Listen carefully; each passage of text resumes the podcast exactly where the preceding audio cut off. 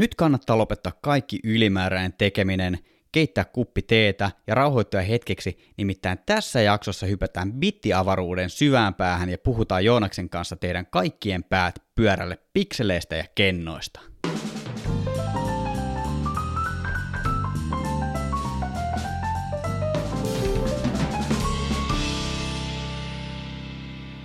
Tämäkin valokuvauspodcastin jakso on tehty yhteistyössä Fotonordikin kanssa. Fotonordic on just se palveleva kamerakauppa.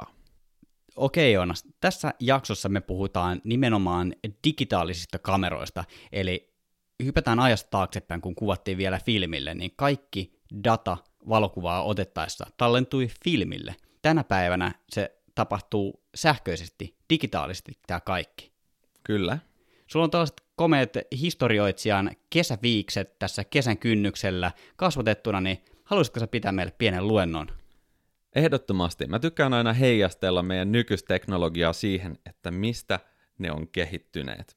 Tota, me ollaan tässä 30 kieppeillä, ja juurikin 30 vuotta sitten Kodak on valmistanut ensimmäisen kaupallisen digikameran. Okei. Okay.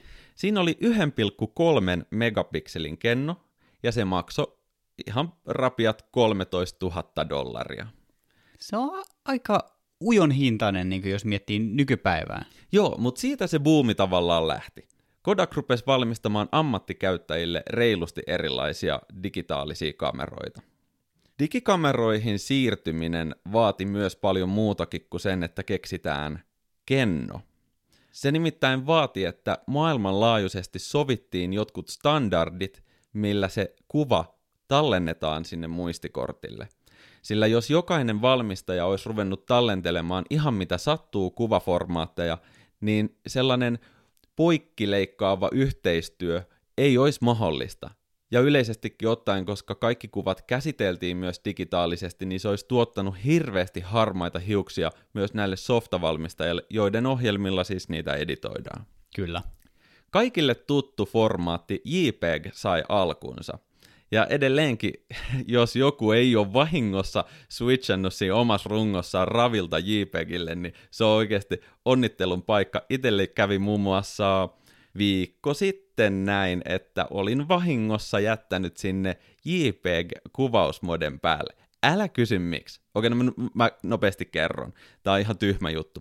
Eli tämänhetkisissä rungoissa, kun haluaa tietää shutter countin, eli montako kuvaa sillä rungolla on otettu, niin jostain syystä valmistajat ei anna sitä suoraan sieltä valikoista suorana numerona, vaan kameran rungolla pitää kuvata yksi JPEG-kuva, johon metatietoihin tallentuu se shutter count. Ja sitten niin kuin netistä esimerkiksi online shutter count työkalulla voi tarkistaa, sen dropataan se JPEG sinne tota, tota, työkaluun, ja se kertoo Mulle tuli joku 110 000 kuvaa summaksi. Joo, tuo on mun, mun mielestä niin sellainen, että minkä takia tota ei ole tehty kameravalmistajien puolesta helpommaksi, koska tuo on aina, kun se pitää selvittää se shooter niin aina siinä on niin kun, kunnon kikkailut, että miten sen saa. Okei. Okay. No sitten ensimmäisille kuluttajille suunnatuis digitaalikamerois oli todellakin alhainen resoluutio yksi megapikseli, eli yksi miljoonaa pikseliä, meni rikki vasta vuonna 1997. Mieti. Tämä, puhut, tämä on niinku kuluttajakameroissa. Tämä ei, tämä ei ole nyt se 13 000 dollarin kamera. Tota, tuhannen dollarin hintaluokkaa ollaan päästy digitaalikameroissa vuonna 2003. Mm-hmm. Ja mikä kaikki tätä laskee tätä hintaa. No ne objektiivit on edelleen ollut esimerkiksi samoja, Canonillakin oli samaa EF-kiinnitystä niissä digirungoissa kuin niissä tota, vanhoissa filmirungoissa. Nimenomaan se kennojen, prosessoreiden ja muun elektroniikan massatuotanto on mahdollistanut sen, että nykyään jokaisella on varaa ostaa digijärkkäri.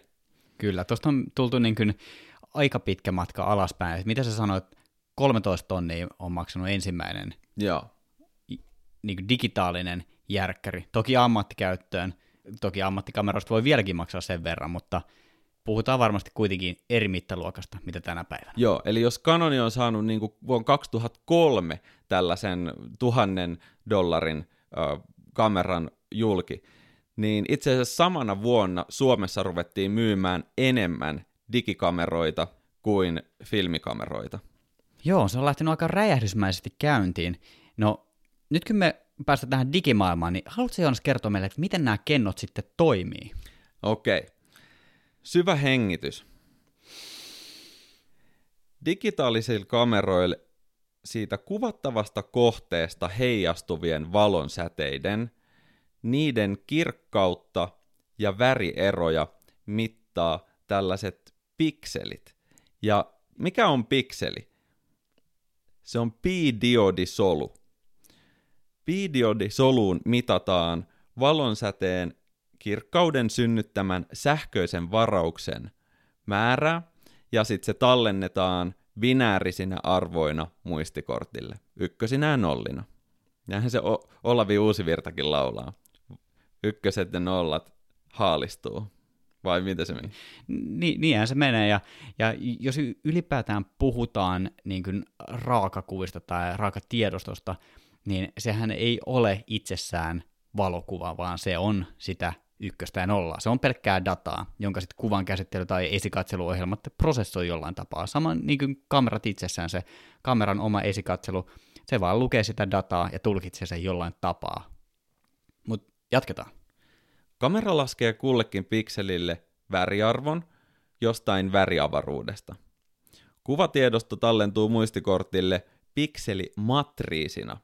Matriisi on sama kuin Matrix-elokuva. Tota, kuvaushetkellä valitun kuvasuhteen ja pikselimäärän mukaisesti. On erittäin tärkeää huomata, että pikselimääräksi ilmoitetaan kennon kaikkien kuvapisteiden lukumäärä yhteensä. Vaikka itse asiassa se, mitä tapahtuu silloin, kun valo tulee kennolle, on niin, että jokainen pikseli rekisteröi vain yhtä väriä. Eli todellisuudessa esimerkiksi äh, 4 miljoonan pikselin kamerassa on 2 miljoonaa vihreitä pikseliä, 1 miljoonaa punaista ja 1 miljoona sinistä pikseliä. Aivan. Yleisesti ottaen megapikselikeskustelu on tehokas markkinointikeino fuulata kuluttajaa luulemaan, että enemmän on parempi. Sen takia niitä määriä ollaan haluttu nostaa ihan jäätävän nopeasti tavalla tai toisella. Palataan pian siihen. Pikselimäärällä ei ole varsinaisesti merkitystä sen kuvan laadun kannalta, vaan se siis kertoo vaan nimenomaan kuvan koon.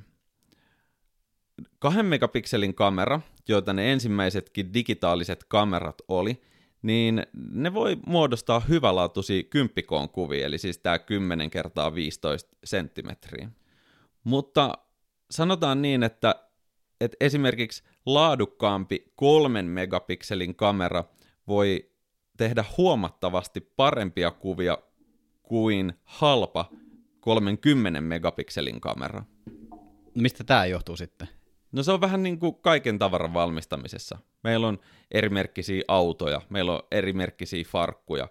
Et kaikkia farkkuja kutsutaan farkuiksi, mutta hei, levikset on niin kuin the thing. Ja autopuolella silleen, että se valmistustapa, se on suoraan verrannollinen siihen, että kuinka laadukas yksittäinen pikseli on.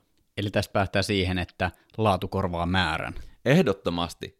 Ja nimenomaan nykyään toi on todella silmiin pistävä ero. Toki kaikki kameravalmistajat kilpailee saman tyylisillä markkinoilla, joten ne kilpailee myös toisiaan vastaan, että et ei sitä kuluttajaa voi niinku ihan kovin helposti enää huijata. Valoherkkä kenno. Nyt meillä on kaksi erilaista kennoteknologiaa olemassa tälleen isossa mittakaavassa. CMOS ja CCD. Nämä kyseiset kennot on suorituskyvyltään aika erilaisia. Kennojen koot vaihtelee muutaman 4 mm kennoista, esimerkiksi meidän puhelinten kennot, aina ihan kinofilmi kokoisiin kennoihin. Ja itse asiassa vielä suurempiinkin. Kinofilmi koko on aika lailla standardia, siihen verrataan sit kaikkia näitä muita. Paitsi älypuhelinten kennoja on jokseenkin sivuutettu kokonaan se keskustelu ja ne pyörii omissa kategorioissaan. Kinofilmi koko siis 36 kertaa 24 millimetriä. niin tota, se on se sama full frame, mitä meidän isot järjestelmäkamerat tyypillisesti käyttää. Kyllä, eli se on vähän niin kuin tollainen, sanotaan, pikkusen peukalon kynttä isompi. Joo, ja sitten sit tullaan myöhemmin vielä siihen, että, että on Micro Four Thirds kennoja, ja palataan niihinkin vielä sitten myöhemmin.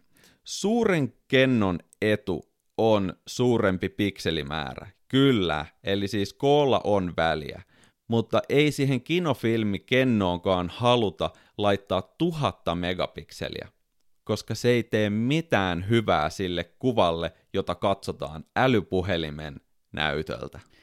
Tämä on yksi, mihin mä oon monesti viitannut, että jos vedetään mutkat suoriksi, Instagramin kuva neljän suhde viiteen on 1080 kertaa 1350 pikseliä, joka tarkoittaa sitä, että sulla on ruudulla olevassa kuvassa 1350 tuosta vajaan 1100 pikselin mittaista riviä päällekkäin. Mm. Eli yhteensä miljoona 458 000 pikseliä, mm. joka tarkoittaa 1,45 megapikseliä. Eli periaatteessa Instagramin niin kuin laatuun riittäisi juurikin 1,45 megapikselin kenno.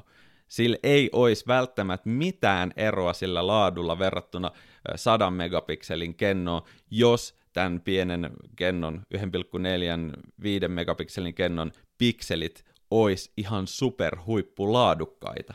Kyllä, eli me voidaan periaatteessa mennä 30 vuotta taaksepäin, ottaa se 13 000 dollarin kodakki ja alkaa kuvaamaan sillä Instagramiin. Se riittäisi ihan täysin mainiosti. Mitä todennäköisemmin kyllä. Tällä hetkellä eniten käytetty kennotyyppi on CMOS, eli Complementary Metal Oxide Semiconductor. Siitä nimestä voi päätellä jotain, että siellä on metallia, oksidia ja se on puolijohde.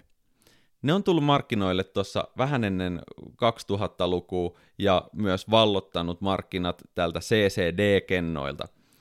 Minkä takia? No pääasiassa siksi, että ne vaan kulutti vähemmän sähköä. Se oli yksinkertaisesti tehokkaampaa, kun ei tarvitse olla verkkovirrassa kiinni koko aika. Perinteinen CCD-kenno, joka oli niissä ensimmäisissä digikameroissa, se oli tosi yksinkertainen laite. Jokainen pikseli vaan reagoi valoon ja talletti valon siihen aiheuttaman varauksen. Ja varaus sitten siirrettiin piirillä eteenpäin sinne käsittelyyn ja tallentamista varten. Se siirtäminen, prosessointi, ne tapahtuu prosessorilla ja tällaiset asiat vie sähköä. Sitten kun tehdään AD-muunnos, eli se jännite koodataan ykkösiksi ja nolliksi, niin sekin tarvii oman piirin. Varauksen siirto siltä pikseliltä eteenpäin kuluttaa tosi paljon sähköä.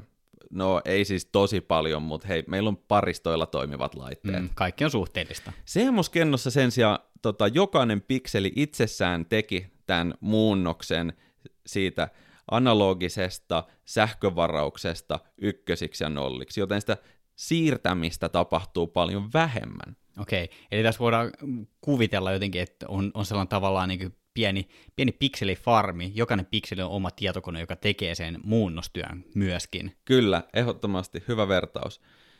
No niin, digitaalisessa kamerassa haasteena on just se, että mitä tietoa sitten pitää koodata. Periaatteessa meillä on väritieto, sitten meillä on saturaatiotieto ja sitten meillä on kirkkaustieto.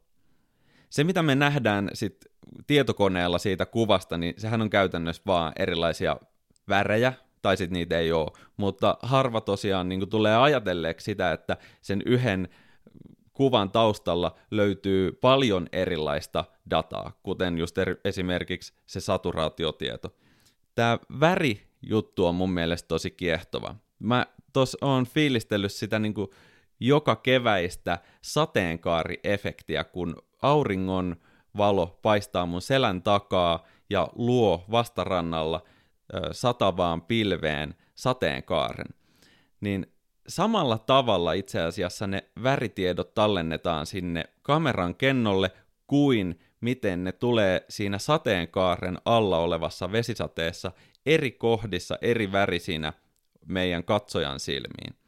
Ja se prisma on nimenomaan tyypillinen tapa hahmottaa tätä tilannetta, että jokaiseen pikseliin heijastuu siitä kuvattavasta kohteesta jotain tiettyä värisävyä enemmän kuin muita. Sen takia farkkut näyttää siniseltä, että ne heijastaa juuri sen sinisen aallonpituuden eteenpäin siitä linssin läpi ja sinne kennolle. Aika hyvä vertaus. Näkyvän valon spektri ö, tarkoittaa valon aallon pituusalueen silmin nähtävissä olevaa värijakaumaa. Sen takia myös aurinko on valokuvatessa valkoinen, ellei nyt ole joku white balance ihan metässä, mutta siis koska se valkoinen valo sisältää kaiken sen tiedon, niin aurinkoa kuvatessa sinne kennolle tulee sen valon sisällä jokainen eri valoaallon pituus.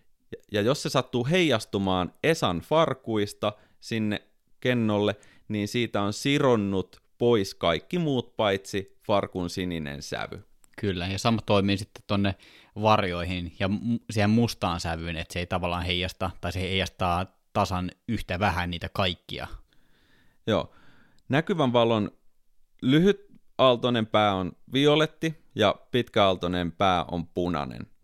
Tämä väriavaruus on mun mielestä niinkin kiehtovaa, että me voitaisiin joskus pitää semmoinen väriteoria-jakso valokuvauspodcastissa, koska kameroiden kennot ei ole vahingossa tehty sellaisiksi, että ne vastaa ihmisen silmän värierottelua, vaan se on ihan tietoisesti laskettu just sen takia, että sit valokuva näyttäisi siltä, miltä me oletetaan sen näyttävän, ettei farkut ole punaisia, paitsi että nykyään ne voi olla punaisia. Kyllä. Onko tuttu tilanne, Esa, että älypuhelimessa markkinoidaan yli sadan megapikselin kameraa? Tämä on ihan, ihan tuttua huuttoa ja tapahtuu joka päivä. Ja sitten kun sä katot sun omaa järjestelmäkameraa, niin siinä on yli puolet vähemmän megapikseleitä, mutta jostain syystä se ottaa parempia valokuvia. Mitä on tapahtunut? Voisi tämä johtua nyt siitä, että kun se meidän järjestelmäkameran kenno, se on kuitenkin, puhutaan, että se on noin kahdeksan kertaa yhtä iso kuin se älypuhelimen kenno niin kuin fyysiseltä kooltaan, että vaikka siinä on niitä megapikseleitä enemmän, että se, se pikselimäärä on suurempi, mutta nyt kun me tehtiin se mielikuva siitä, että jokainen pikseli on sellainen mini-tietokone, joka kerää dataa ja tekee kaiken näköisiä juttuja, niin onko tämä nyt sitten tavallaan se, että kun se fyysinen koko on isompi, niin sinne saadaan turpoahdettua ne pikselit enemmän tekemään parempaa jälkeä, että siitä voi tulla parempaa dynamiikkaa, eli, eli se toistaa kirkkaita ja tummia alueita laajemmalla skaalalla, mitä se älypuhelimen mini-mini-minikenno. Esimerkiksi osa tuosta koko niin kuin laatuajattelusta perustuu myös siihen syväterävyysalueeseen. Ja mitä pienempi kenno, niin sitä suurempi syväterävyysalue on, jos käytetään samaa objektiivia. Eli tämä tarkoittaa rivien välistä siis sitä, että älypuhelimilla on vaikeampi saada sellainen mehukas bokeh sun kuviin. Joo, itse asiassa nykyiset älypuhelimet pyrkii luomaan digitaalisesti sitä bokehia esimerkiksi tunnistamalla kasvot kuvasta ja sitten blurraamalla kaiken siitä niin kuin sivuilta. Joskus menee hyvin, useimmiten ei. Joo, mä muistan, kun nuo toiminnallisuudet on tullut älypuhelimiin muutamia vuosia sitten, niin ne oli, ne oli alkuun ihan kammottavan näköisiä ja se tavallaan paistoi siitä oikein läpi, että se on, se on koneellisesti tehty, että se ei ole optisesti luotua se pehmeä tausta. Markkinoilla on myös paljon järjestelmäkameroita, jossa on pienempi kenno kuin tämä full frame. Esimerkiksi Micro Four Thirds. Silloin tulee vastaan kroppikerroin kansankielellä. Eli sama objektiivi Micro Four Thirdsille ja full frameille tuottaa eri kokoisen kuvan. Sitä polttoväliä pitää siis hahmottaa jonkun kertoimen avulla, esim. Micro Four Thirdsissa se on kaksi. Se, missä mun 14 millinen täyskennolle suunniteltu linssi laitettaisiin kroppikennoon kiinni, niin siitä tulisi 28 millinen. Jep, ja eli, jos, eli se tuplataan. Joo, se tuplataan. Ja jos haluttaisiin saman kokonen kuva, niin sinne Micro Four Thirdsille olisi pitänyt laittaa 7 mm polttoväli kiinni. Kyllä, juuri näin. Ja sitten Canonin kameroissa, näissä niin sanotuissa kroppikennoisissa kameroissa, se kroppikerroin on 1.6. Okei. Ja Nikonin kameroissa 1.5. Toi onkin paha. 1.6 kertoimella tehtävät laskut ei mene ihan yhtä nopeasti kuin kakkosella, mutta voi sitä harjoitella. Kyllä, tuo pu- pu- puolitoista ja kaksi, niin se on, se on tavallaan vielä sellainen aika inhimillinen, mutta 1.6 on pikkusen nihkeä. Mutta tuo on kuitenkin sellainen tieto, mitä tavallaan se niin kuin kinoverrannollinen polttoväli, niin ei sitä ihan joka päivä tarvi. Loppupeleissä, kun karsitaan nämä kaikki tekniset krummeluurit tästä pois, niin sillä ainoastaan on merkitystä, mitä sinne kennolle tallentuu. Yksinkertaistettuna voi ajatella, että pienempiä kennokokoja käytettäessä objektiivin tehollinen polttoväli pidentyy. Ennen kuin mennään Joonas tämän pidemmälle syvään päähän, ennen kuin otetaan ankkuri kainalo ja mennään ihan sinne syvimpään pohjaan, niin otetaan tähän väliin Fotonordikin mainos. Nimittäin vuoden loppuun asti Fotonordikin verkkokaupasta saa valokuvauspodcast-koodilla ilmaiset kotiin kuljetukset. Ei muuta kuin Fotonordikille soppailemaan. Me puhuttiin aikaisemmin tuosta pikselimäärästä, että onko siellä loppupeleissä merkitystä, että jos Instagramin riittää periaatteessa se noin puolentoista megapikselin kamera, niin onko sellaisia tilanteita, missä me niin ihan aikuisten oikeasti tarvitaan suurta megapikselimäärää? Ajatellaanpa tätä ongelmaa sitä kautta, että mikä on ihmisen silmän resoluutio.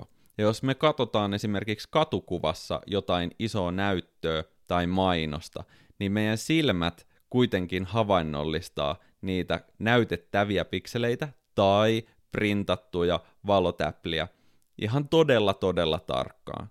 No mikäli esimerkiksi 10 kertaa 10 metristä printtiä kattoisi 100 metrin päästä, niin se olisi mahdollista, että se olisi printattu jollain 1,3 megapikselin kameralla otetusta kuvasta, mutta jos tullaan lähelle katsomaan, niin tottahan toki, sillähän on merkitystä, että sieltä löytyy enemmän sitä kuvadataa.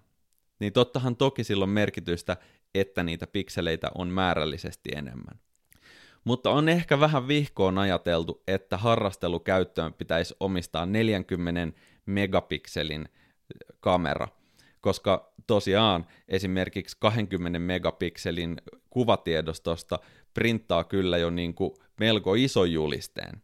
Ja tällä hetkellä haasteena on myös se, että mitä enemmän niitä megapikseleitä on, niin sitä hitaammaksi sen kuvan prosessointi ja tallentaminen sinne muistikortille muodostuu. Toki muistikorttien nopeudet on kasvanut huikeasti ja myös prosessoreiden tehot on kasvanut dramaattisesti, mutta ne, ne ei välttämättä kuule käsikädessä. Sen takia tuntuu joskus siltä, että kameran bufferi menee täyteen, koska on kuvannut täysresoluutiolla vaikka raveja. Suuren kuvakoon haittapuoli ehdottomasti on se, että näitä ulkoisia kovalevyjä tarvii aika paljon enemmän. Jos esimerkiksi tietää käyttävänsä kuvia vain sosiaalisessa mediassa, niin mä en näe mitään järkeä siinä, että kuvaa 30 tai 50 megapikselin kokoisia raveja. No, tietenkin niitä on kiva editoida, koska voi mennä pikselpiippaamaan sieltä kaikki finnei pois. Sitten kun niitä katsotaan taas älypuhelimen ruudulta, niin se katsoja ei silloin hajuakaan, että oliko se 3 vai 30 megapikseliä, jos ne pikselit oli laadukkaita. Toki, mitä enemmän pikseleitä on, niin sitä tarkempi sun objektiivinkin pitää olla, jotta se objektiivista läpimenevä valo on tarkasti piirretty niille kaikille olemassa oleville kennon pikseleille. Jos niitä pikseleitä olisi siellä kennolla vähemmän, niin objektiivinkaan ei tarvitse olla yhtä tarkka, sillä se valo jaetaan niille niin kuin aina ihan yhtä tasaisesti. Tarkka kuva onkin hyvin suhteellinen käsitys, riippuen siitä, että missä kontekstissa sitä katsotaan, minkälaisella objektiivilla ja mille kennolle se on kuvattu. Joten mun mielestä koko tämä keskustelu on edelleen vaan niin kuin markkinointia varten, ja mä haluaisin itse painottaa nimenomaan sitä, että hyvä kamera ei välttämättä ole se, missä on paljon megapikseleitä. Se on ihan totta. Ja halusin itse kanssa nostaa tuon niin objektiivin merkityksen siinä, että ei se kenno itsessään, että miten laadukas se on, tai miten iso se kenno on, niin se itsessään ei tee sitä kuvaa, vaan se vaatii sen objektiivin siihen, minkä läpi kuvataan. Et, et jos, jos meillä on 100 megapikselin kenno, niin jos me kuvataan naarmuisen muovinpalan läpi, niin ei sillä ole mitään väliä, kuinka paljon meillä on niitä pikseleitä, jos ne on, toistunut sinne kennolle ihan muhjuisena. Mä itse koin sen ihan kantapään kautta, kun mä vertasin uh, mun vanhaa jo eteenpäin myytyy Tamronin 2470 2.8 zoom-linssiä ja Sigma Artti 35, niin tota, se piirron tarkkuus oli silmiin pistävä.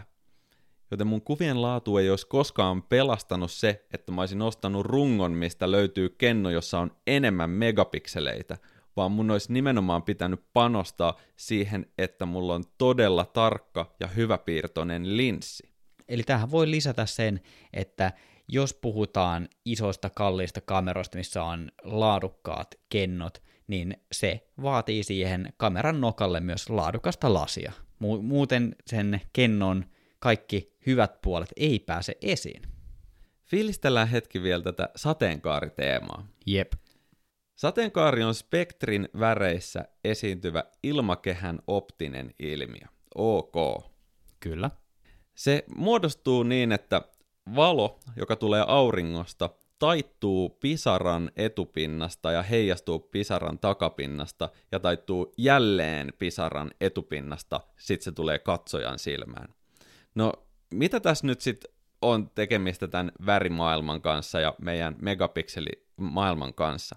Sateenkaari ei siis muodostu yhdestä vesipisarasta, vaan kun vastarannalla on kokonainen sadepilvi, niin siellä on siis, voi olla vaikka kilometrin verran vierekkäin niitä sadepisaroita. Ja auringosta tuleva valkoinen valo heijastuu jokaisen pisaran kautta eri kulmassa katsojan silmään. Ja siinä kulmassa tapahtuu nimenomaan se, että joku väri siroaa pois ja toinen jatkaa matkaa.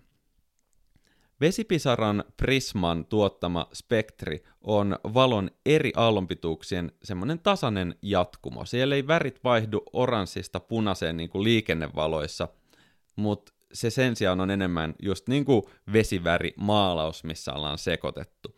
Öö, järjestyksessä ne menee niin, että punainen, oranssi, keltainen, vihreä, sininen, indikon sininen ja violetti. Ihmissilmä kykenee erottamaan spektristä erikseen joitain satoja eri värejä.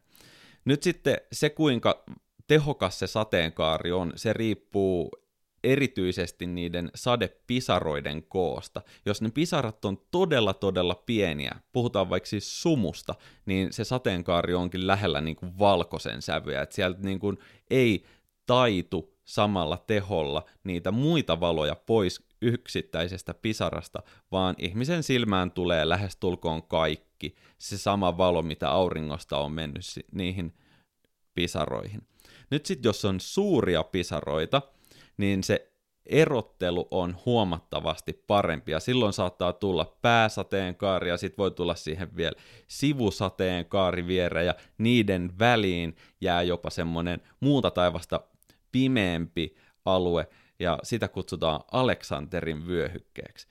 Tämä on aika jännä, koska ihmisen silmän värierottelukyky on loppujen lopuksi todella rajallinen. Jos kameralla ottaa kuvan sateenkaaresta ja se on otettu hyvällä kennolla ja laadukkaalla objektiivilla, niin se värimaailma, jota koodataan tiedostoon, siellä on paljon sellaisia sävyeroja, joita ihmissilmä ei erottaisi toisistaan. Toki ihmissilmä erottaa sen niin kuin sit, kun ne kaikki laitetaan vierekkäin, että hetkinen, joo, tossahan vaihtuu väri punaisesta oranssiin, mutta esimerkiksi kahden tai kolmen tai kolmenkymmenen tota, erilaisen värin tarkka arvo olisi ihmissilmälle aivan se ja sama. Me ollaan kuitenkin todella, todella tällaisia orgaanisia ja summittaisesti maailmaa tulkitsevia olentoja. Olisi ihan kiinnostavaa tietää, että onko maailmassa jotain semmoisia eläinlajeja, jotka näkis värit vielä paremmin kuin ihmiset. Monethan eläinlajit ei näe värejä ollenkaan. Mutta tietokoneillahan voi siis tehdä myös paljon muuta. Nykyään, jos omistaa huonon kameran, niin nykyään jos omistaa kameran, jossa on vähän megapikseleitä ja heikompilaatuinen objektiivi, niin tekoäly saattaa auttaa tässä. Joo, tuo on mielenkiintoinen asia, että voitaisiko me nähdä enemmän värejä, onko jotain muita lajeja, mitkä näkee enemmän värejä, mitä me nähdään.